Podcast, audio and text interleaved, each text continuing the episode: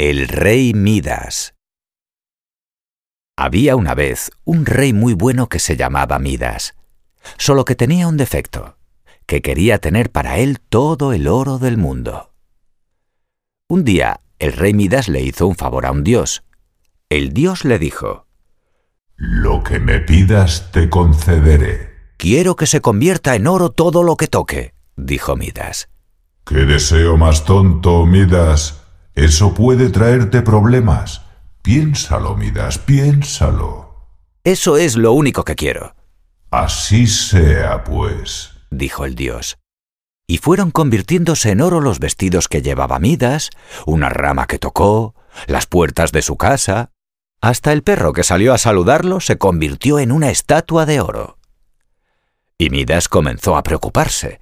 Lo más grave fue que cuando quiso comer, todos los alimentos se volvieron de oro. Entonces Midas no aguantó más.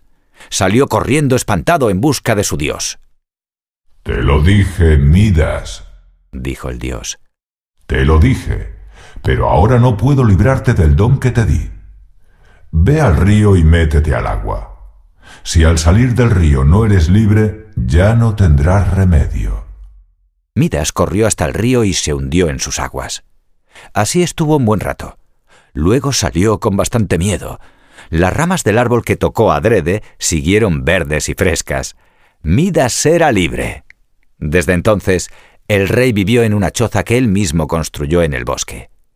Y allí permaneció tranquilo como el campesino más humilde.